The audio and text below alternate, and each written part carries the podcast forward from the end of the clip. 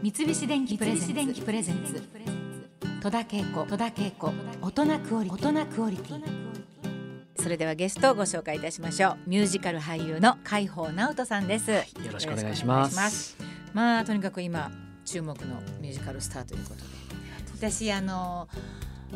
歌唱指導の楊淑美先生とはとても仲良くしていて、はい、海宝さんのお名前とかよく出てきますよ。あ嬉しいです素晴らしいわっておっしゃってました。はい。まあいかに売れっ子かと言いますと、海宝直人さんは東京や京都でノートルダムの鐘で梶本役として出演される一方、レミゼラブル大阪公演にマリウス役でも出演されたこともあるというあ、そうですね。はい。ていただいて。どんな状態ですかこれ？そうですね。あの、うん、同じ作家の作品なんですね、うん、ビクトル・ユゴーの,、はい、あのノートルダムの鐘とレ・ミゼラブルと、あのなのですごく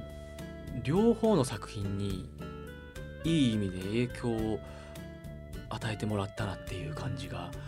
すごくしましたね。あのなんかこう幅がすごく広がったというか。まあ、もちろん身体的にはすごくしんどいところもありましたし。ノートルダムのあの役って、はい、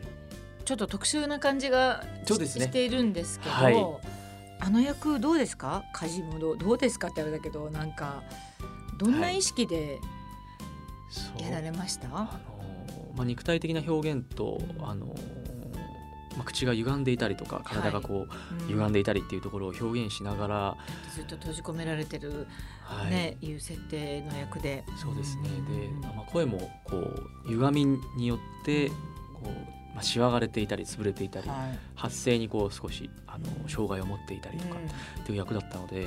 まあ、そこを表現することのまず難しさとプラスそこで引っ張られてしまってそのまあ本質的な部分というかこの役の持っているそのピュアさ加減とかその情熱とかなんかそういう部分のなんでしょうこう引っ張られてしまってそこばっかりになってしまってもっていうところのバランスを取っていくのがすごく難しかった役ではありますね。体勢もちょっと特殊だったりとか、はい、まあ体の形とか作りようもあると思うんですけど、はい、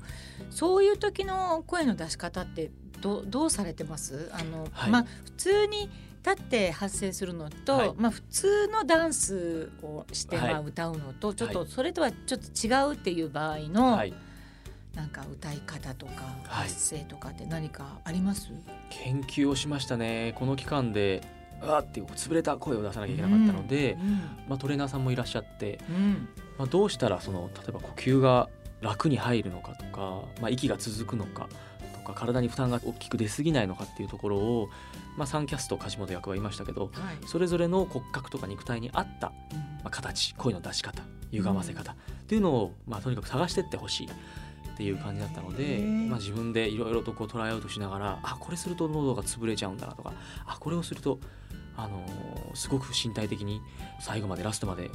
駆け抜けられないんだなっていうところをとにかく稽古期間中探し続ける感じでしたね。やっぱりすごいですね。もう私とかあのバイキンマンやってる中尾流星さんとか、はい、なんかもうノーホースに声出してもうなんかこう叩いて叩いて叩いて もう今に至るって感じで。はい。まあ、特に何ら研究はしてないんですけど まああのそういう緻密な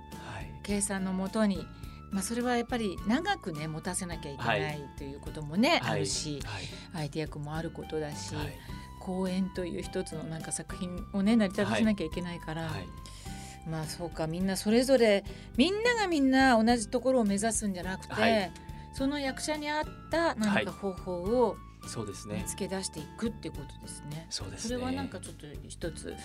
なんかいいこと聞いたじゃないけど、はい、なんか同じようにみんなしようかなっていうふうに思うけれども、はい。はい、自分に見合ったもので見つけていくっていうことですね。すね。はい、なるほど。まあ劇団四季にもたくさんの名優がいると思うんですけれども、そんな中で外部キャストなわけですよね。四季の人じゃないですよね。はい、違います。ね、そんな、あの介護さんが。まあ、そうやってたくさんの役に就くっていうことはもういかに高く評価されているかということなんだと思うんですけれども今年も、まあ、いろんな作品に出演をされています。はい、東京公演はもう終わってるんだけれども、はい、ゴールデンウィーク中は、まだ、えー、やってますね。はい。これは正式タイトルは、はい、坂東玉三郎越路吹雪を歌うスペシャルコンサート愛の参加。これで合ってますか、はい、合ってますね、はい、これの全国公演で、はい、ゴールデンウィーク中は大阪で。はい。玉三郎さんがものすごくあの越路吹雪さんを愛してらっしゃって、大ファンでいらっしゃるんですね、越路吹雪さんの曲を歌う CD を出されていてでそれのまあコンサートをやるということで、うんうん、あの本当に越路吹雪さんの楽曲と越路吹雪さんが出演されていた、まあ、日生劇場の作品でしたりそういったもののミュージカルの中からあの宝塚のトップスターの皆さんと共に、あのまあ、歌をお送りするっていうコンサートですね。日生劇場に行くとあの、はい劇場のロビーのところに越路さんがこうバーッと手を広げたね、はい、写真が、はい、私は日生に初めて出させていただいた時にまずあれを見てなんかちょっと拝んで。はい、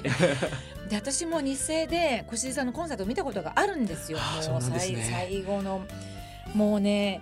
やっぱ忘れられないね。あのどんちょうが開いた時にね後ろ向きにこう座って、はい、背中がすごく開いたあのドレスを着てらして、はい、あのその姿でダーッと上がってきた時にね、ちょっと鳥肌が立った思いがあるな、はい、でもその時にあのいつもすごいドキドキ緊張される方で、はい、あのいつも袖で背中を叩いてもらってた、うんうん、あんな堂々とした背中を見せてるのに、はい、その何分間か前は、袖で背中叩いてもらってたのかなと思うと、うすごいなと思って、ね、信じられないんだけども、そんな越路さんのお歌を皆さんと歌ってるということで。玉三郎さんと海宝さんの出会いというかそれまでお仕事されたことは？ないんですよ。こんなどんな形でオファーが来ましたか？あのレミゼラブルをご覧になってくださった、玉三郎さんが。みたいで、はい。うん、あのまあそのなつながりでご連絡をいただいて、うん、あの対談の、はいコーナーがテレビで番組があって、ええ、その対談の相手としてという形でオファーをいただいたのが素敵。初めてで、うん、それで、まあ、僕はガッチガチになってもなんかもう緊張して もうどうしようみたいな感じだったんですけど、まあ、それが初めましてですね。うん、はい、あのシャンソンはどうですか、はい、あのあまり子供の時からそんなに聞いたことはないと思うんですけど、ね、こんなに触れたのは初めてで、うん、あのこのお話をいただいて越路さんの映像もすごくたくさん見させていただいて、はい、あのでも越路さんのシャンソンってミュージカルだなって、うん、で物語が一曲の中であって、まあ、出会いがあって別れがあってなんかそのドラマ性がすごくあの新鮮というか、あシャンソンってこういう表現の曲なんだなと思って。で、ね、今回あのシャンソンのメドレーも皆さんで歌わせていただくんですけど、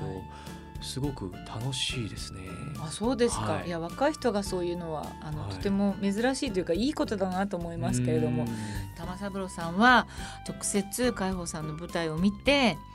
一緒にやりたいって思っただろうしやっぱ若い男の人いないもんね。だからそうですね、うん、それはそうです、ね、やってほしいんじゃないかなというふうに思ったんだと思います、はい、三菱電機プレゼンツ。戸田恵子戸田恵子。大人クオリティ